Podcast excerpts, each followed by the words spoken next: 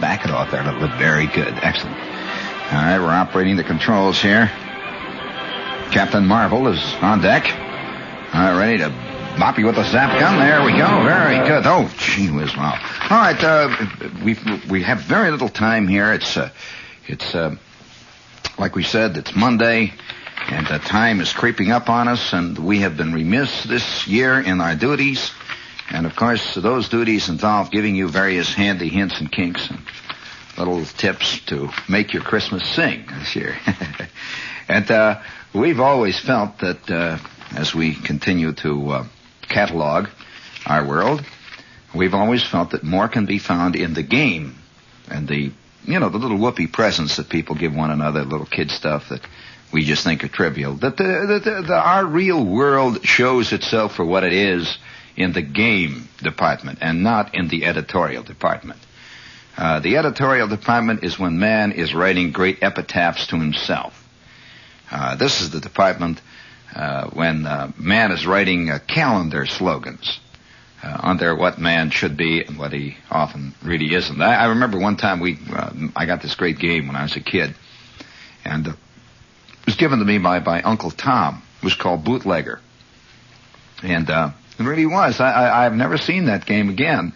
And uh, of course, Uncle Tom was a bootlegger. He was my bootlegger uncle, and naturally, they, you know, they it was in the trade, I suppose. They it's a little, uh, you know, how every every trade has its own trade talk and its own trade terms. Bootleggers did too, and they have their relaxing moments. And uh, Uncle Tom gave me this game called Bootlegger, and uh, it had various uh, little, you know how all the games have little symbols Chess has little pawns, has uh, bishops and all this jazz.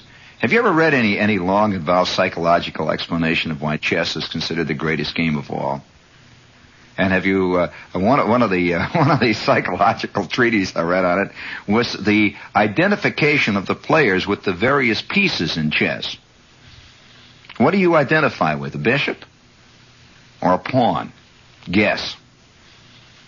Okay have to say any more then. Uh, and there, there are various. Uh, this plays a great, great, uh, great role in the game playing. A game, game is not greasy kid stuff. We often think that kids uh, are who play games. No, as a matter of fact, children are not capable of the really abstract games.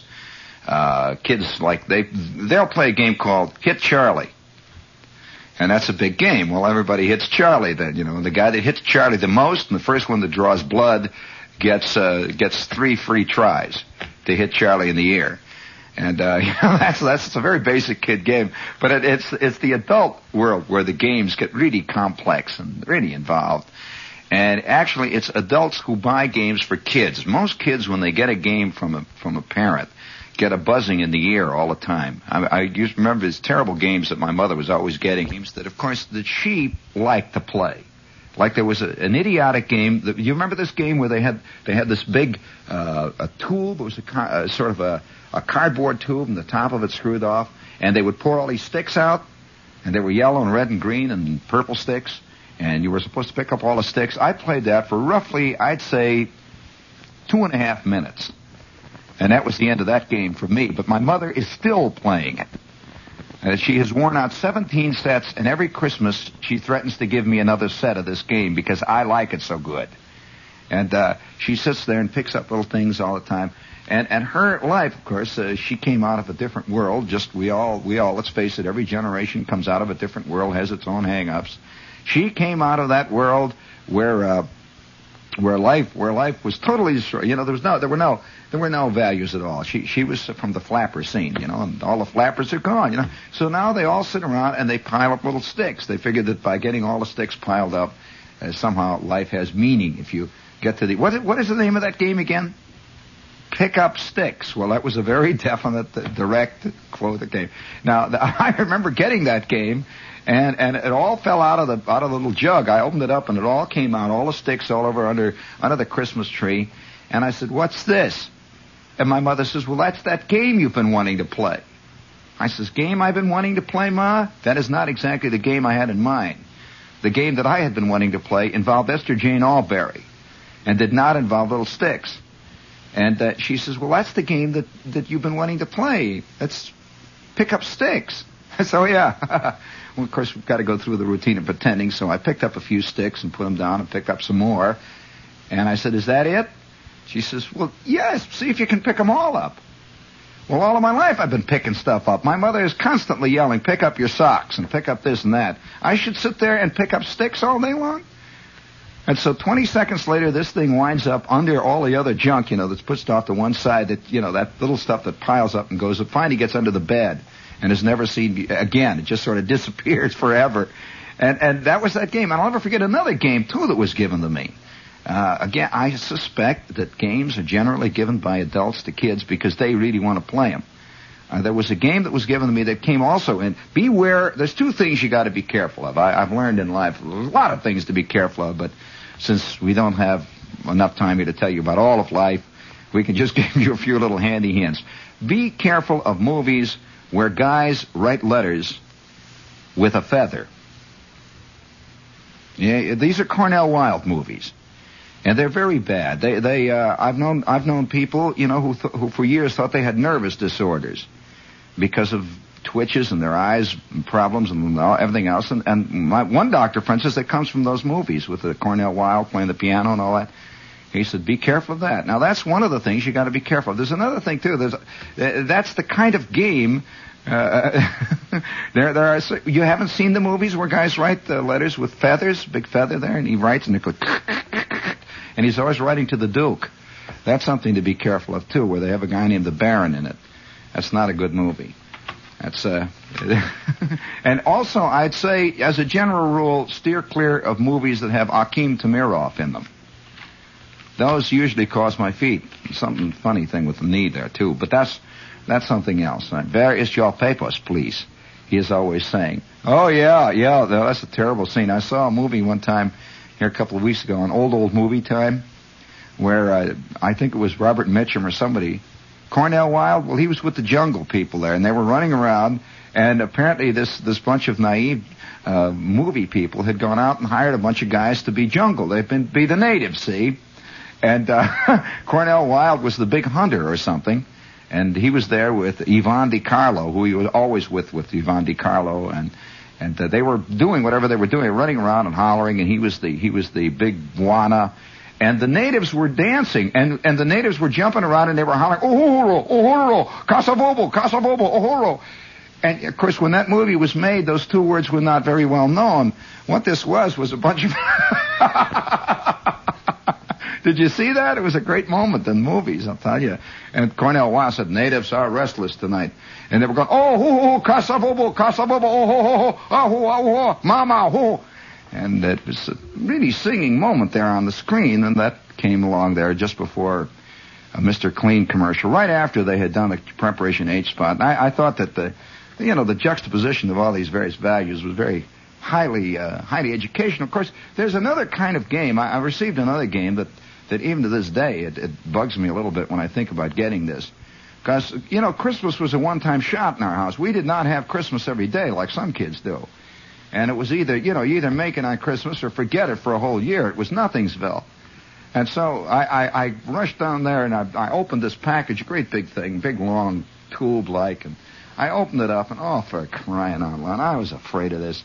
And there it was, and I opened the end of it, and out they came, and there was a whole bunch of sticks. You know, they used to make games out of sticks, and there was a lot of sticks with little round things that looked like spools cut off with holes drilled in them.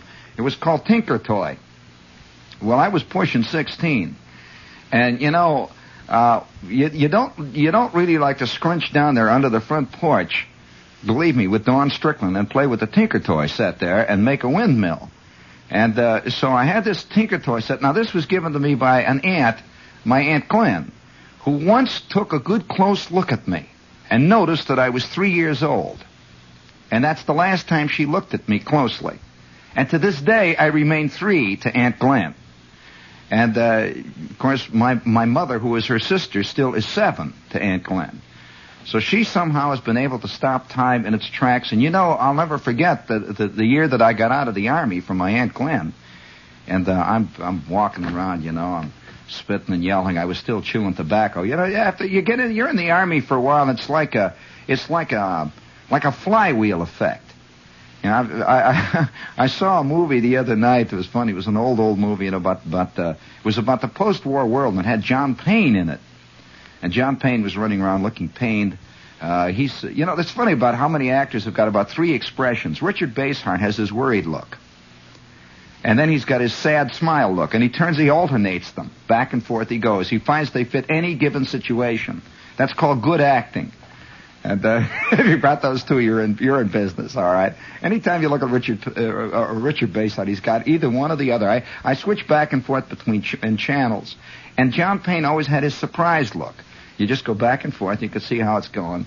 Which, depending on what look they're using, they just switch them off and on. You know, some of those actors have little cue cards they carry in their in their little cue buttons. Have you seen those little crickets that you carry? You know, those little metal crickets. You go. Well, they carry them in their pocket. And whenever he, he hears a cue, you see, he clicks it once for the sad look and he clicks it twice for the sad smile. And so when she says, I love you, John, he goes, that's the sad look. He's worried. That's very sensitive. That was brought in by Montgomery Clift. There was a time when, when, when the chick said she loved you, the guy turned on his happy look. But with, with the new post-war world and Montgomery Clift and, you know, all the guys afraid of chicks and all that, when she said, I love you, Charlie, you turn on your sad, scared look. And that's the new sensitive school. However, I'm sitting there watching John Payne, and this guy gave a speech. See, Payne had just gotten back from the Army. And the guy's giving the speech, and he says, Well, he said, the trouble with all you young guys been in the Army, you come back, you all kill us. You can't be in the Army for four years and come back after being everywhere at the hell of the war, come back without being killers. Well, you know, John Payne is standing there, and he's looking like a killer. You know, John Payne was the least convincing killer this side of Mickey Mouse that I ever saw in my life.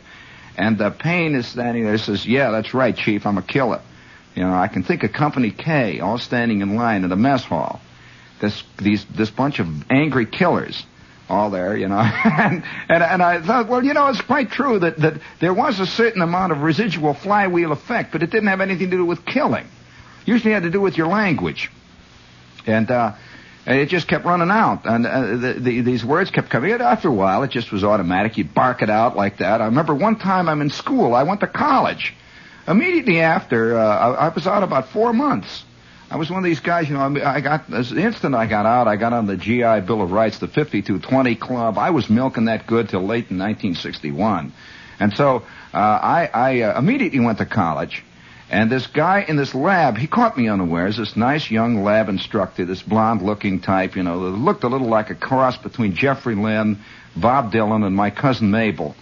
And uh, he was 4F for obvious reasons. And he's standing around there and in the in the chem lab, and he comes over and he says, uh, he says, uh, Shepherd, what are you doing? And he said, what what what what is that you're doing with that retort? And I turned around. And he says, none of your and it just came right out. It just boomed out. It was just an automatic reaction. You said that to anybody who, t- who asked you what you were doing in the Army. And it just came out, and he turned green. I don't think he'd ever heard the word before. And uh, seven or eight ex-GIs around me immediately dove under the desks. Uh, because, you know, it's just an automatic reaction. They'd figure the next thing you know, the CO would be down yelling and hollering. And it was all residual, see. And so I got out of the Army, and I wasn't out about the, a year and a half, and it was Christmas, and of course, Christmas time, I went to I went to my mother. You know, I was uh, coming home for Christmas, and I said, "Hey, Ma, can I have a three day pass? It's Christmas. I want to split." And then I realized, no, I was where I was supposed to be wanting to go for Christmas. You know, this is home. So I said, "Gee, it's Christmas," and all the presents came in. They all piled up, and the next thing I know, I got this Christmas present from my aunt Glenn.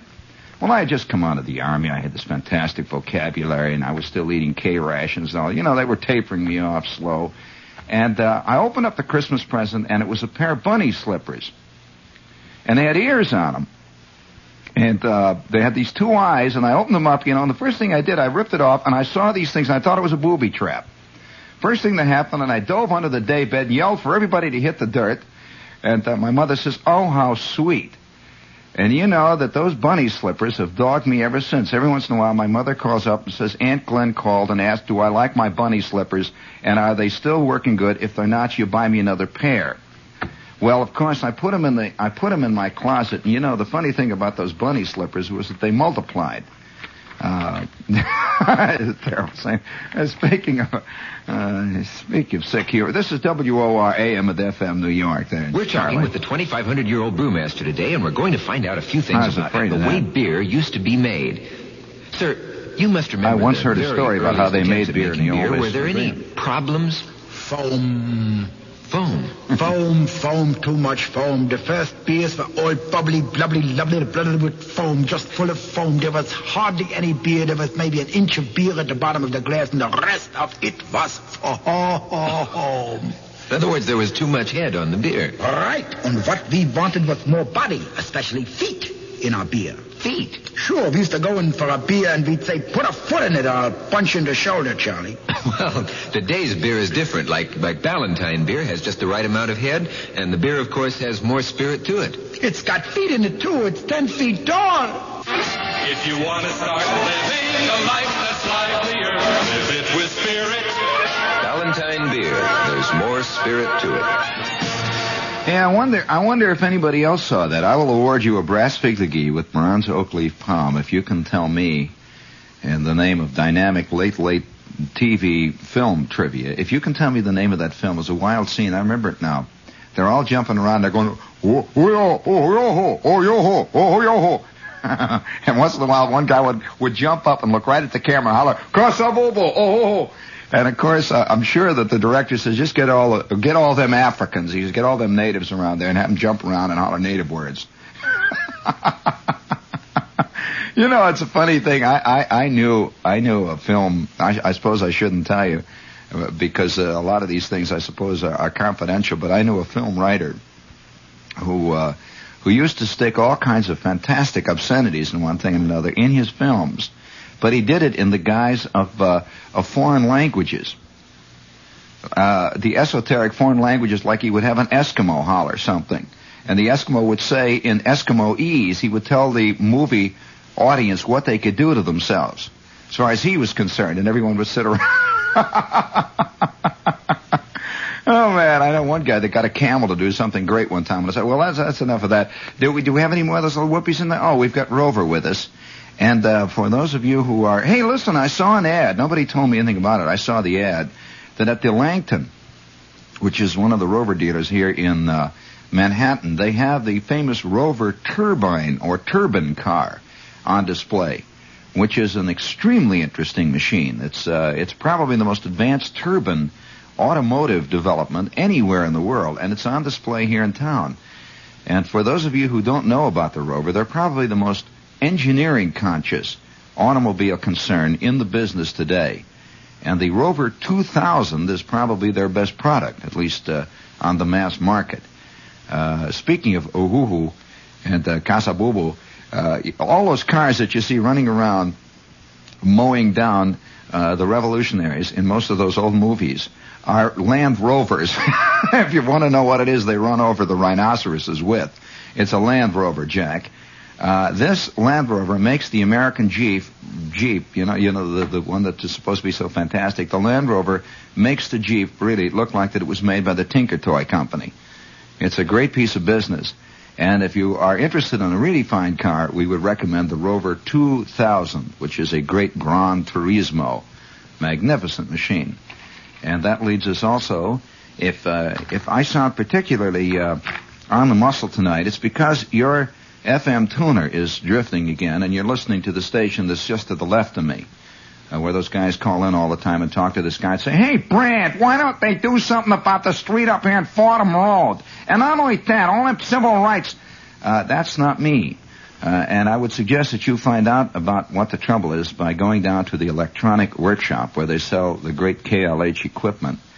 And if you're planning to pop for hi-fi for Christmas, heaven help you unless you see the people at the electronic workshop because they'll be there after Christmas.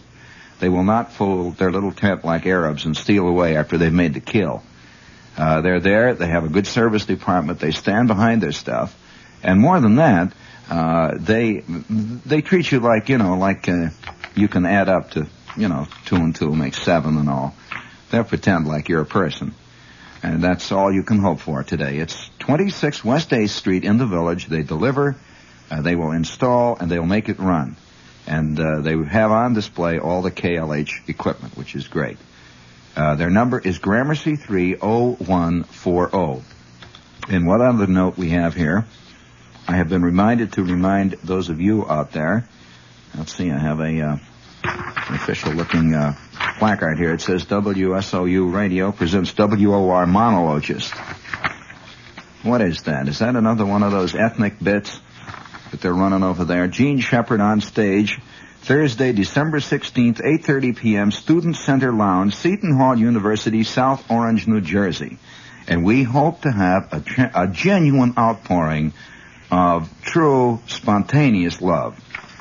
And I'll return in kind. Uh, the tickets will go first come, first serve. And speaking of first come, first serve, one more thing too. Uh, I, I got a, a great letter from a lady about the piece in the current Playboy, my Christmas piece in the Playboy magazine. She said it was very hard for her to get the Playboy for this kid, Bob. And she says, you know, it's difficult to mask out 274 other pages. And she says she was able to, she was able to do that by disguising all the other pages with pictures of fold out Santa Clauses and that. And she says the kid has read the short story over nine times and he sleeps with it. Well, I suspect he knows more about Playboy than she does. And if you have not read the story, it's in the current Christmas issue and there are just two more days and it'll be off the stand the 15th. And if you've missed it, then it's too bad. Don't come and weep on me. Okay? All right. Very good. Now, let's get back to games. The various types of games that are available today. I received them in the mail. I think this is kind of fun. You know, tells a little bit about. Would you please give me my Christmas music in there, Bob? Little Merry Christmas music, you know.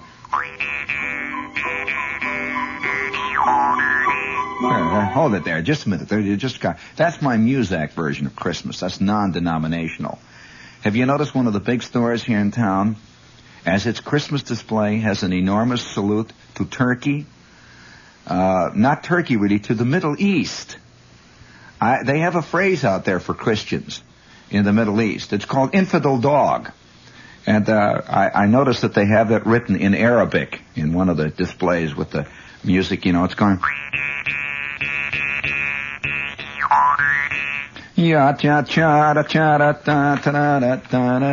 That's having your cake and eat it too.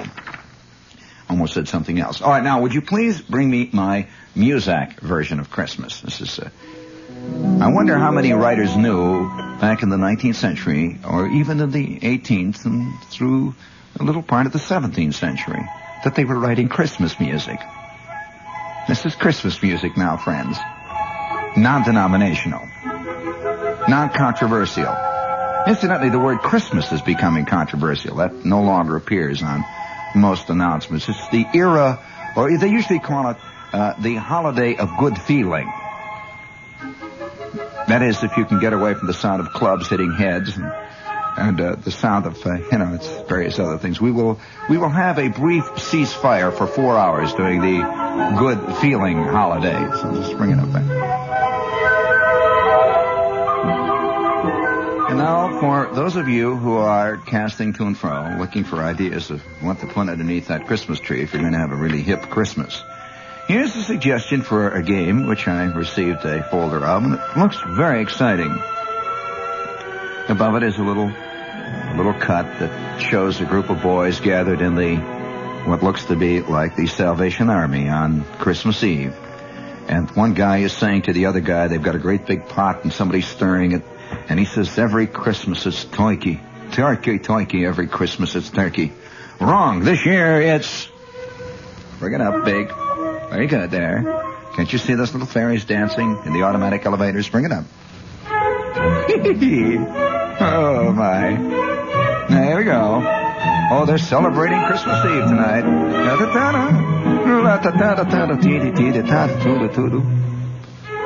La-ta-ta-ta-ta-ta-dee-dee-dee-da-ta-doo-doo-doo. Da-da-tee. You should see how Christmas is celebrated.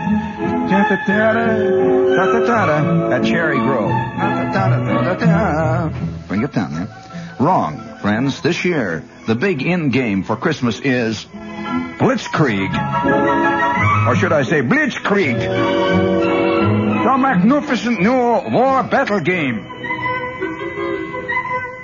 Members of our design staff shown at left writhed in dismay during one of the many climactic points in Blitzkrieg, largest Avalon Hill battle game ever. Where is your papers? And not only that, if you do not want to play Blitzkrieg, you can play Battle of the Bulge. When that American Generalissimo say, what was it? He said, nuts, I believe, to our great here. Battle of the Bulge. And Squander, the game for born losers. What does that tell us? Blitzkrieg, the game of lightning warfare, air power, sea maneuvers, infantry, armor, marine, ranger, air force, artillery, and assault tactics. You ask for it. Now, here it is. Blitzkrieg, the embodiment of every aspect in the art of wargaming.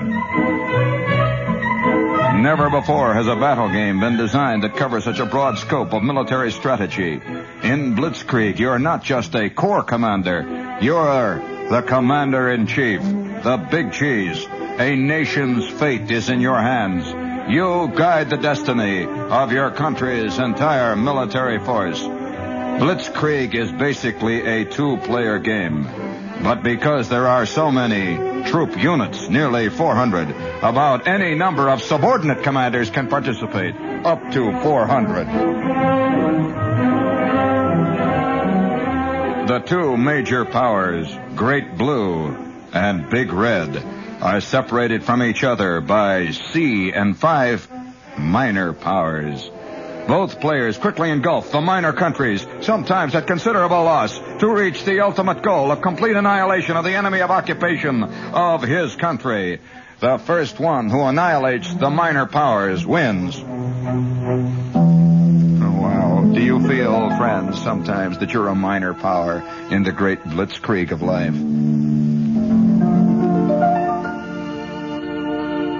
Midway, Authenticated by Rear Admiral C. Wade McClusky, Air Group Commander during actual battle episode. Now you too can play Midway. All of you who were 4F during the big show now can enjoy this game to its utmost.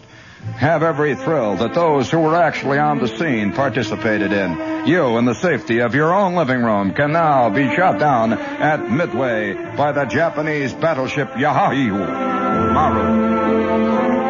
Midway, the greatest upset in modern naval warfare. With technical assistance from real admirals, we have recreated the true life situation as it existed June 1942. And from here on, you take command. You guide your task forces in search of the enemy, and once located, your tactical ability and naval air warfare spells either victory or defeat for your country. Is complete with search board, battle board, hit record sheets, all accessories. Harakiri instructions included. That is if you are on the other side. And for those of you who are classical minded, Waterloo, 150th anniversary. That was a fun campaign. It is 7 a.m., June 16, 1815 and you stand on what is to become the most famous battlefield of all time, shown on a large 22 by 28 map board, which correctly reproduces the geographic situation where the battles of Quatre Bras, Ligny, and Waterloo were fought. Waterloo is played to complete annihilation of one side or the other losses may be by conflict or by defection of hired mercenaries from the Prussian Anglo-Allied side. An historically accurate order of appearance card lets you introduce troops into play exactly as they appeared in the real conflict. Game is complete with historical commentary on hints on how to handle the shifting tactical situations. For two players, are you Napoleon or who are you?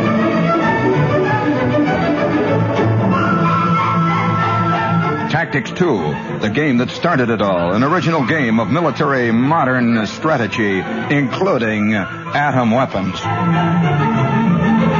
Afrika Korps, the game most requested by devotees, a recreation of the feigned exploits of that well-known fun guy, Rommel, the Desert Fox.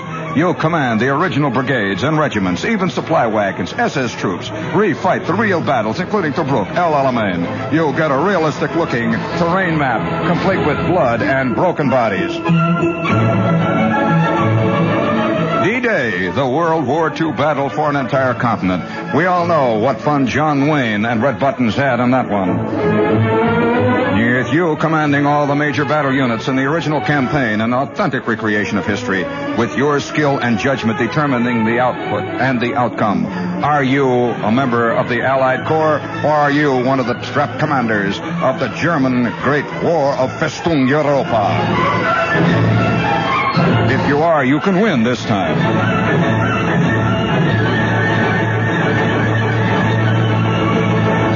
It's going to be a fun Christmas.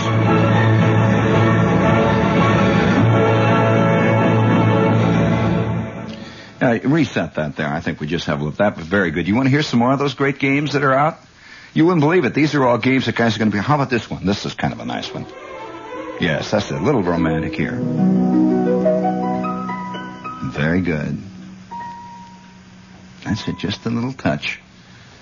And now we recreate for you the romantic Russian steppes. Mother Russia. That great, vast, gray sky hanging over the enormous subcontinent. Stalingrad. Developed from captured military records and government files, an authentic recreation of Germany's World War II campaign in Russia. Players refight this famous conflict on realistic mapboard with troop counters representing the actual units that took part, including the famous Death's Head Division, which you can command in this historic recreation of fun. Get back at the Russians this time. Management. The world of business in a box. oh, I can't go on. Management has been in a box ever since I've known them. In the world of business, in a box, you guide the destiny of a gigantic corporation as you buy, sell, erect factories, manufacture products, issue stock, make loans. You're in the president's chair, and there is plenty of wheeling and dealing as you try to avoid both bankruptcy and the FBI. Includes game board, money, all accessories, and instructions. Play this Christmas, Billie Sol Estes. U-boat, fast action game of undersea warfare. Authentic action with torpedo runs, evasive maneuvering, sonar searches, drowned innocents, depth charge runs, as destroyer escort tries to keep sub from reaching convoy area. Complete large 22 by 28 maneuvering board, miniature ships, accessories and rules for single action and exciting multi-ship play, including one Clark Gable player board. Gettysburg, the turning point of the Civil War. Re-fought with you this time in command. All the original troops and fighting units take part, maneuvered by you over an authentic map board of this classic battlefield. Your skill, your daring can reverse the course of history. Get rid of that civil rights bill.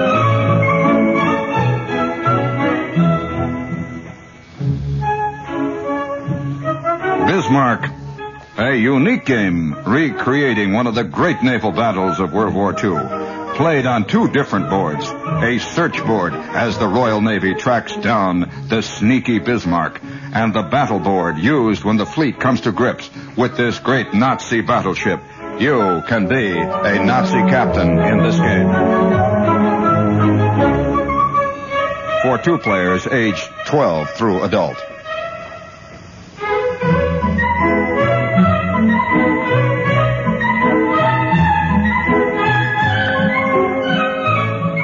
Baseball strategy. Like all things baseball and baseball games have changed. There was a time when children played baseball and pretended they were Roger Maris, Babe Ruth, or Mickey Mantle. But now you are the owner of a second division ball team. connive against the front office?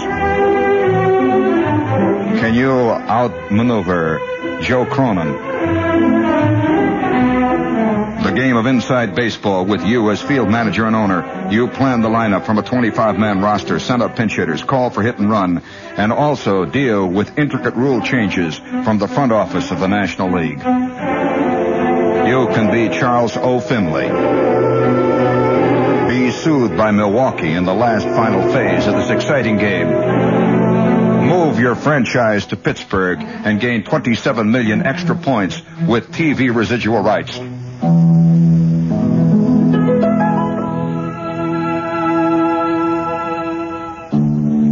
Verdict.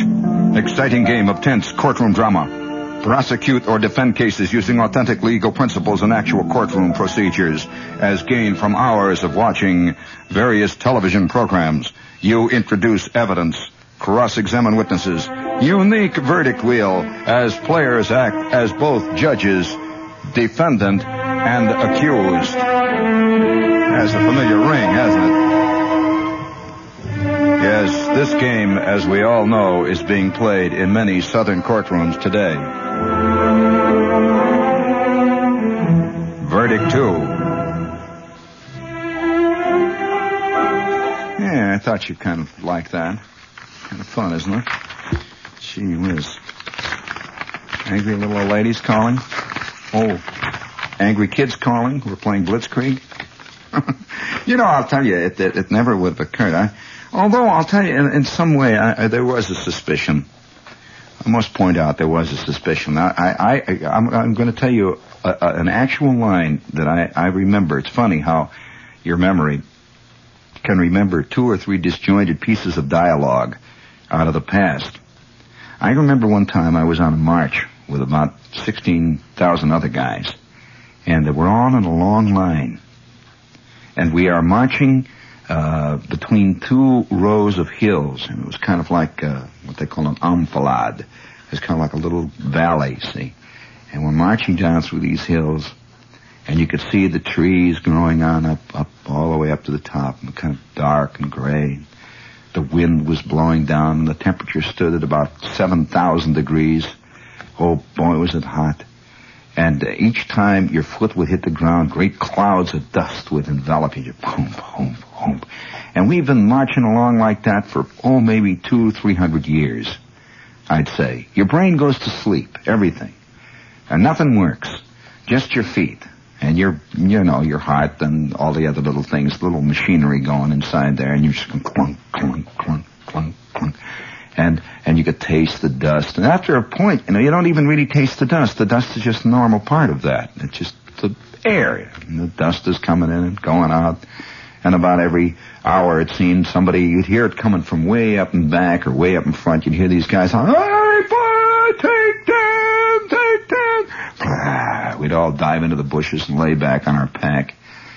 And uh, this is big packs. It was a field pack, weighed 68 pounds. Remember that figure exactly. For some reason or other, the Army is, is delighted with figures. The Army likes to ask you how much your pack weighs. You have to fill it in when you're passing little tests on basic training. 68 pounds. And uh, they ask you how many tent pegs you've got. You have to write down. I remember eight. Eight. Now, why do I remember I had eight tent pegs? I can just remember always counting my tent pegs because I knew that whenever we had a full field inspection, I better have eight. There wasn't eight, there was more of this yelling and hollering and all.